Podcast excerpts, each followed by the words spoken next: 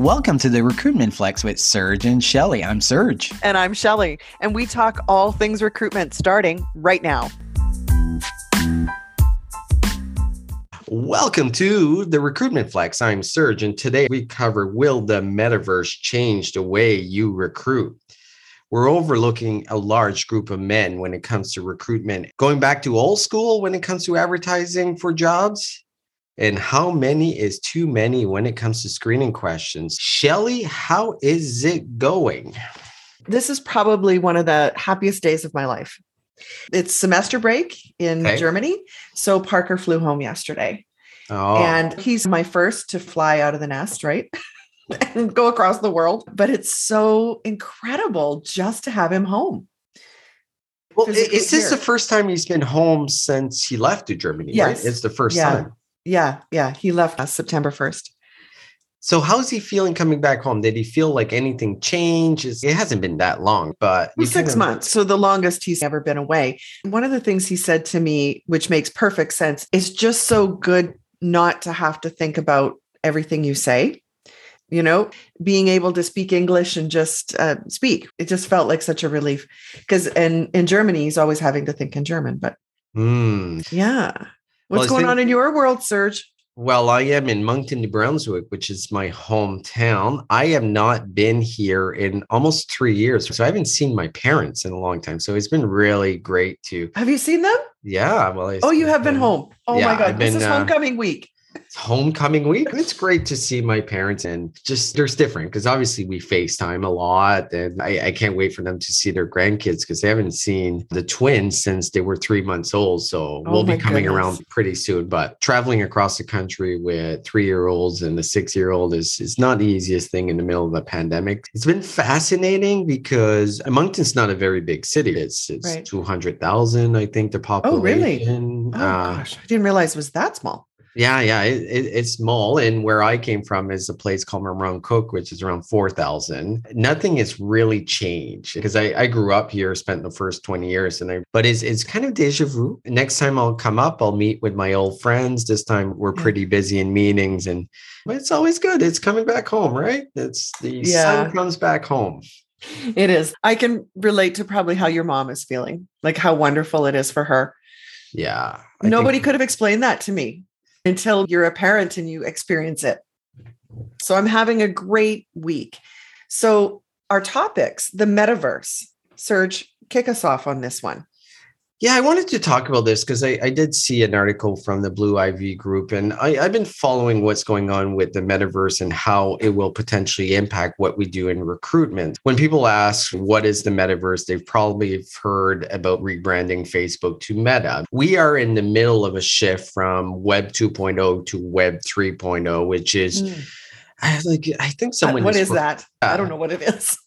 Somebody explain it to me. Can you mansplain this to me, please? I hate mansplaining anything that I don't fully understand. So I, I will do my okay. my best at this. Web 2.0 is really social media when it came to how we use the internet, how we interact okay. with each other. Web 3.0 is a little bit different. So the interactions, everything are going to be completely different. How we leverage social media now will change. We're going to be in situations with, say, Oculus or or any type of those headsets that you're actually in that environment.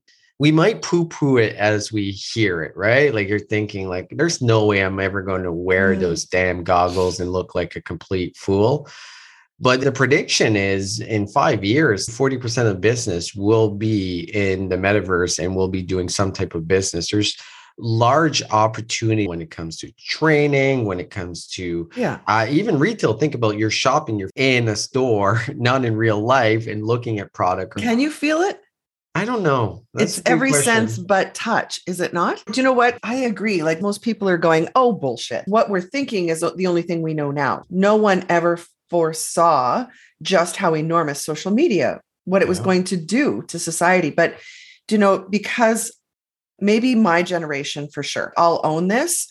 To me, this sounds like horseshit. Nobody's ever going to do that. People aren't going to live in this virtual world. However, if you have kids, specifically maybe sons or daughters um, that are gamers, this makes total sense to them. 100%. If you've ever seen how intense some of these games are, where you create your own kind of reality, your character, this is totally on point for how they would want to interact with the world. And you think about this an entire generation that grew up on online games. There is, and this is an environment they're comfortable with, and yeah. we, like, we we can't shy away from it because there's massive benefits when it comes to the world of work. You think about how remote has really changed the game since COVID. This is not going away, and is the metaverse a really good way to change the environment? I think we're all really tired of Zoom meetings, but the thought of driving yeah. it's funny i saw a post by michelle berg who's been a co-host and she was telling her personal story of, of going to meetings right? like she wasted so much time in the commute going there getting stuck in traffic not finding parking. No one wants to go back to that. Is the metaverse a way to be a blend of both? You're actually in the environment there's more interaction than there would be just over zoom. It's it's a little bit yeah. different. That can be one of the assets how do you think this is going to affect how we recruit? It's almost beyond my imagination how this could evolve. I'm not a gamer, right? Yeah. Like I've never done that complete immersion into a game where you honestly could not pull your kids off that game. So to me, it's hard to imagine. What impact do you think this will have on recruitment and talent acquisition?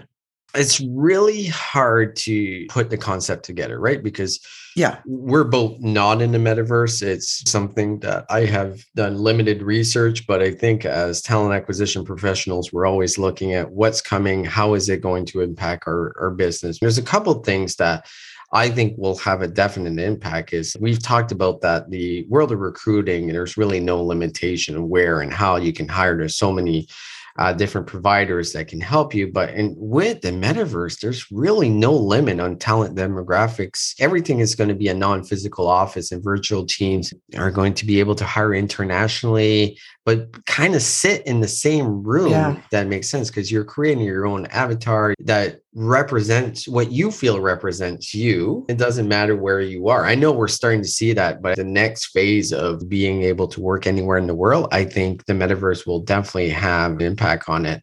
We talk a lot about career fairs.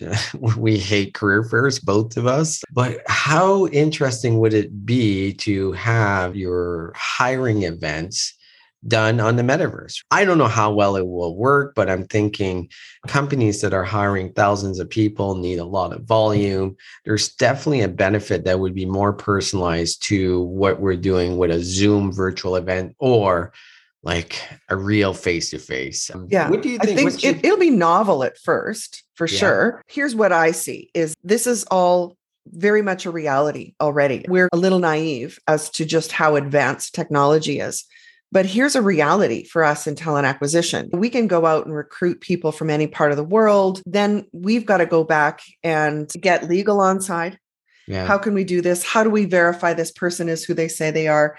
And the other thing that is really going to be slow to catch up is going to be compensation, right? Like we can't figure out how to pay people and motivate them properly even in the real world, compensation is going to take some time to catch up. It's beginning to shift everything in terms of how we reward and pay people. So once you deep dive on that, maybe you can explain it a little better for me too. Let me just cover a couple other things that I thought yes. was interesting. How to leverage it, how we advertise is going to be completely different. Where you advertise, where people congregate together in a virtual way is going to have an impact on what type of messaging. And for job seekers, there's tons of opportunity as well is how can we present information to them that they can dig in deeper while they are in in that virtual reality? This is something we're going to keep an eye out and start doing a ton of research because web3 is is the future. Mm-hmm. we're seeing it with blockchain and nfts the metaverse is really the next phase into it. And yeah. in the next five years, we're going to see this become a, a big part of our reality. But let's jump into something that maybe is more standard and something that uh, we have better understanding is we talk a lot about how challenging the demand and supply when it comes to labor market and we're always looking at different ways to find people if there's no people but we have ignored uh, a significant part mm-hmm. of the population that have just not been employed and those have been men and a lot of these men that have been unemployed especially in the us it can be something as, as stupid as they got pulled over and they had weed and and they got arrested and now that is on their record and it becomes really hard yeah. for them to hire when we talk about diversity equity and inclusion criminal records is something that needs to be part of that because we mm. are discriminating potentially people that have made bad decisions or have done something that we have all done and just got caught now it's really hard for them to get an employee and they might be extremely qualified And what's your whole take here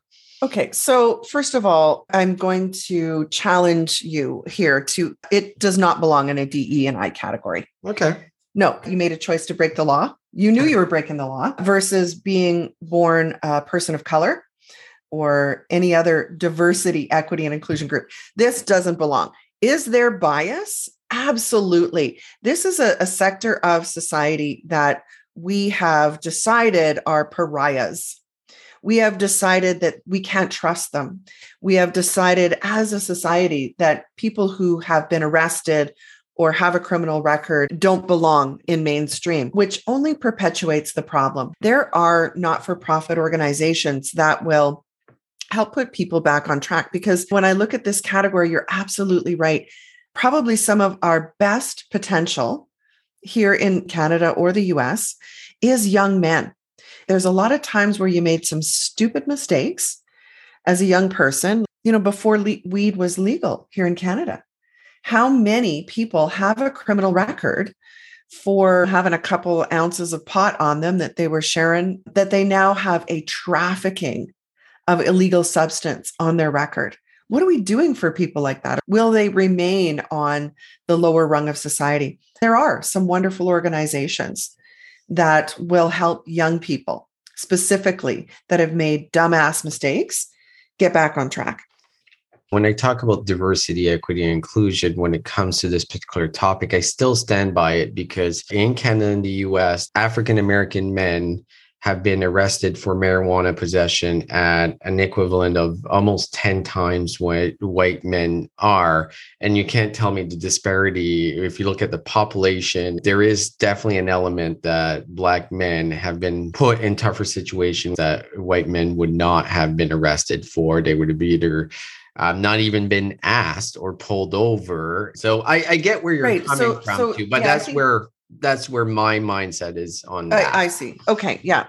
So I, I guess I'm just super sensitive to lumping everything into yeah, um, the DE and I category. But the bottom line is we do have a large population, whether it's Canada or US, of those that have a criminal record. Mm. And if we continue to see them as unworthy of employment, we continue to contribute to the problem. So, how do we approach this? I, I, think a lot of recruiters would agree that we have to look at that segment. But where the challenge is, is a lot of executives. And, first of all, am I legal. right in that assumption? And legal. Yeah. yeah and the legal right. department. Well, so do you know what? Those of us who've decided we have to recruit under the rules and regulations of the organization. It then becomes an understanding of recency and relevancy. Yeah. How relevant is someone who was arrested at the age of, you know, 19 for having an ounce of pot on them or something? How relevant is that to the job that they're applying for today? And and how recent was it? Like was it last year, last month, or was it 10 years ago? We need to be realistic. That ties nicely into one of the things I want to talk about here is screening candidates out. If someone is advised early in the process that there will be a criminal background check, will they even bother applying for your job? You're being intentional about excluding them. What companies are looking for things like theft. If you're an accountant and you went to prison for embezzlement, nobody wants to hire you as an accountant. Doesn't mean you wouldn't be good doing something else, but mm-hmm. certainly nowhere near money. Versus if you need manufacturing laborers and the only charge this person had was possession and it was five years ago. Still, they're not even going to apply. No, they, they won't apply. apply to your job. No. Why waste your time and go through that embarrassment as well, right? There's that angst that, and they're going to call me out. It's going to embarrass me. It's a hard story to tell. First of all, should we be doing criminal background checks? I think what I'm hearing from you is yes, but use your judgment as far as the relevancy and how long ago it was. That makes a lot of sense to me. But should we be doing criminal background checks like across the board, or does it matter in the type of role? I don't know if you can say for these roles we do a criminal background check for these roles we don't. I think it it's an all or nothing. Yeah. We should have an employment lawyer on speed dial here because I believe you can't discriminate. Either everyone has to have a criminal background check or no one. Mm. Right? If you say only those who are in accounting have to have a credit check that would make sense because it's relevant to the job. But when it comes to criminal background, I think it's more policy of the company. Well, let's table that and get our employment lawyer, Rick, we'll get him to chime in on that. Sounds good.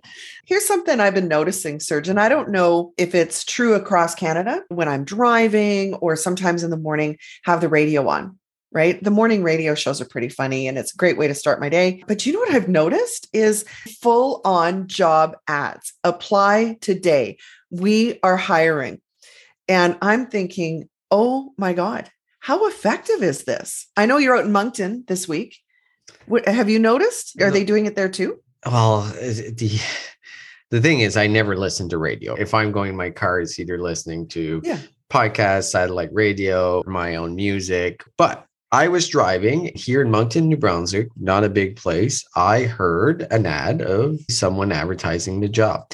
It was like a manufacturing plant. And they gave no instruction of how or where. There was no call to action. And maybe the brand is so well known that people know they go to the website or. Do you remember who it was? The only reason I ask is I've heard the same ad probably 10 times Okay. And I'm struggling to remember the name of the company other than Loblaws, because Loblaws has done some really good advertising as to why drive for them, yeah. because they approach the job like what we would recommend in, in recruitment marketing is be authentic and talk about what your culture is like. It's really interesting how well they're doing it. And then the other ads are for roofing companies or door manufacturers and stuff like that. And they're like, Are you a professional door installer? We want you to come work for us. And I'm just like cringing. Oh my God. you guys, please stop doing that. So I get it, right? I, I, get why they're doing it. The methods that they've used recently has not worked because what's happening online is people are going, checking out the company, or their apply process is so weak that they've been losing those candidates. Their first approach is like, well, radio used to work and billboard used to work. And there is some validity to that. Like everything that is old is new again, and everything that becomes uncommon now becomes somewhere you can target because that's not where everyone is. There's value in doing those types of campaigns. And I'm the first one that used to laugh when they said billboards, but billboards have certain value in certain areas. I get why they're doing, but what I've been finding with these companies, exception like Loblaws, I'm assuming I haven't looked at their career site they haven't really fixed a problem. They're still putting out the message to the same people that would probably hear the message, but they haven't fixed it. when someone goes to the career site to apply, they can't even apply, or they have yeah. difficulties, or they apply and they never get a call back because it gets lost in the ATS. So I get it. Makes sense. Is there still people listening to the radio? I'm sure there is. There is value in brand building. I love that you said that, Serge, because that is exactly the point. You can throw all this money at it, advertise on the radio, TV, billboards, yet nobody stopped to look at how much your application process sucks. You drive all this traffic to your website, and then they are like, what the fuck? Like, why am I having to register? And you're 15 minutes in and you still haven't clicked on apply. Fix that first. Yeah. It's just ridiculous. There's tons of candidates in your ATS and no one looks that first. The first thing they jump is, well, let's put radio. That might work. It, it screams desperation. And it think, also, yeah? yeah, it does. I, I believe it does, other than Loblaws, because they truly got it right. I will undertake doing a fake apply to see what their application process is like. So, speaking of application processes, Serge screening questions. We've talked a lot about that whole apply process.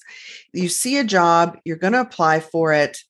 Is there a magic number of screening questions? Or it, like how many is too many? I think it varies, and I'll always go the less the better.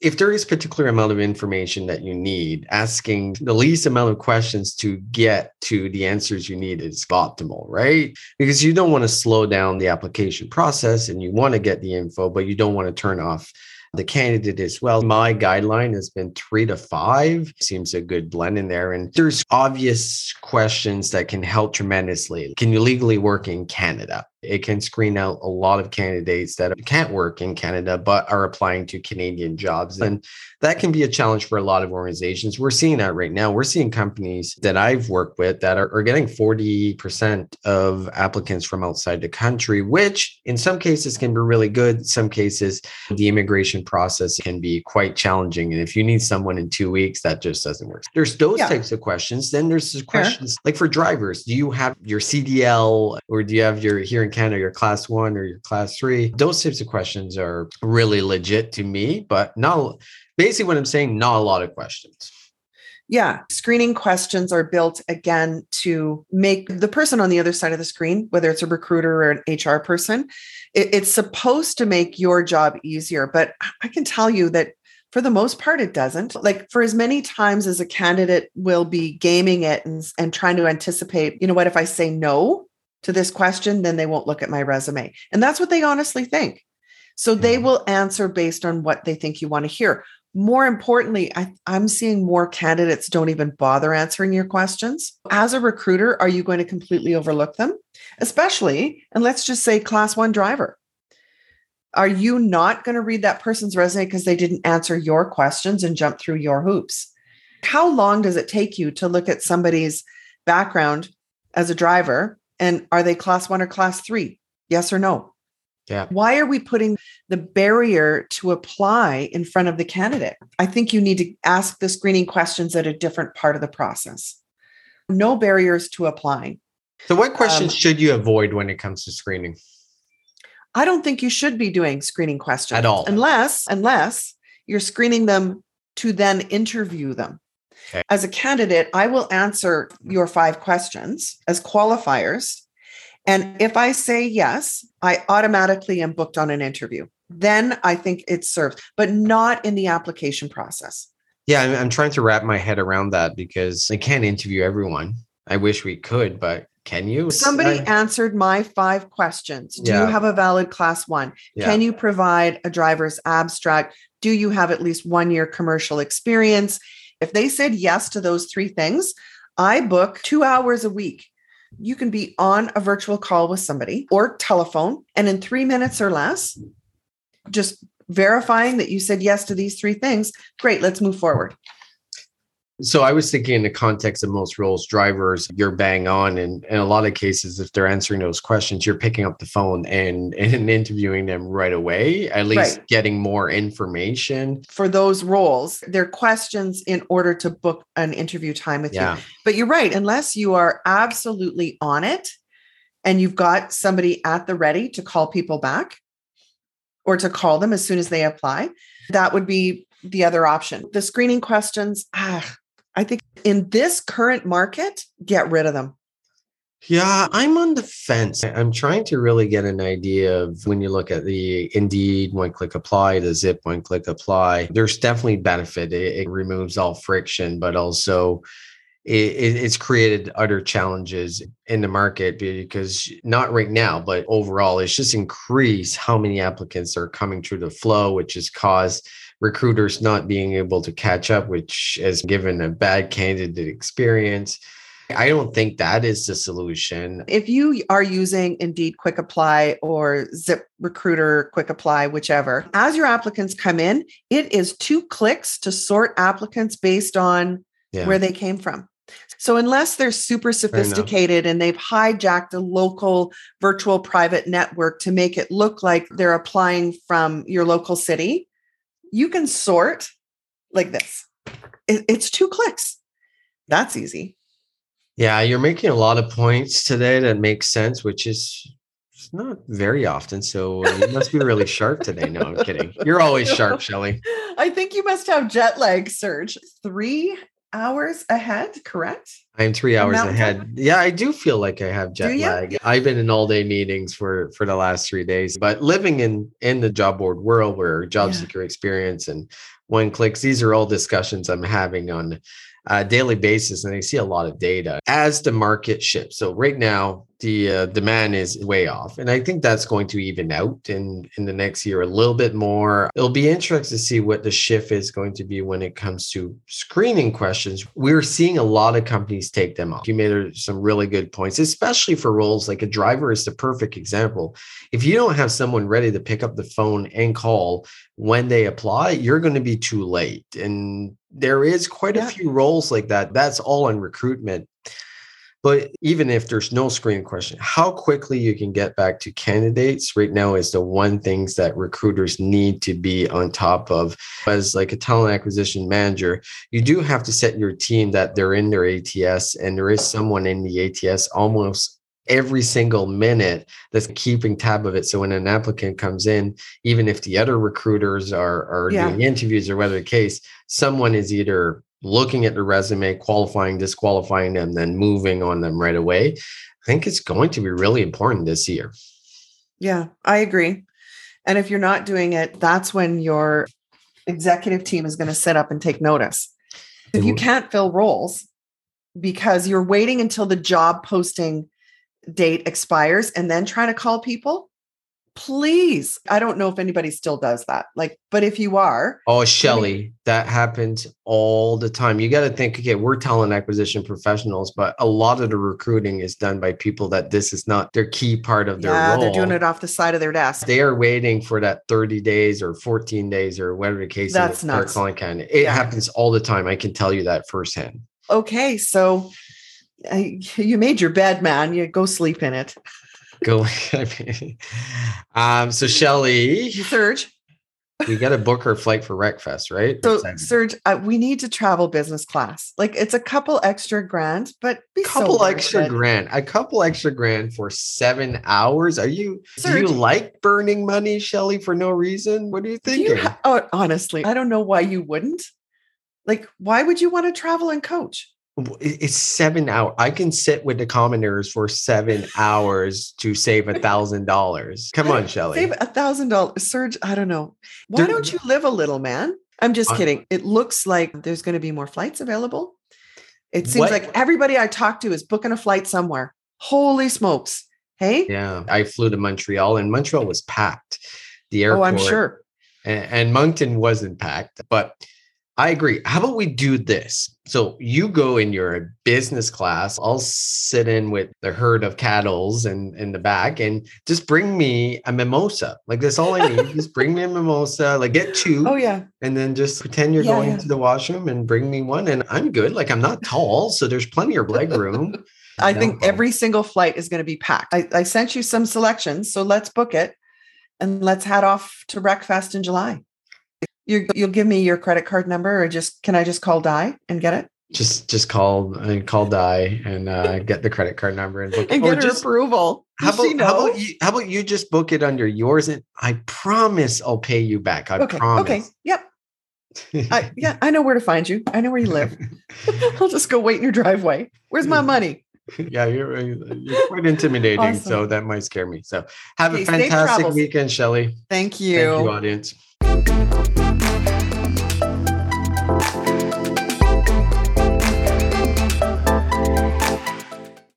The world's best known investor and Wall Street expert Warren Buffett once said, Wall Street is the only place that people ride to in a Rolls Royce to get advice from those who take the subway. Mr. Buffett's quote is remarkably accurate, but how many people would rather receive advice from him than someone simply guessing?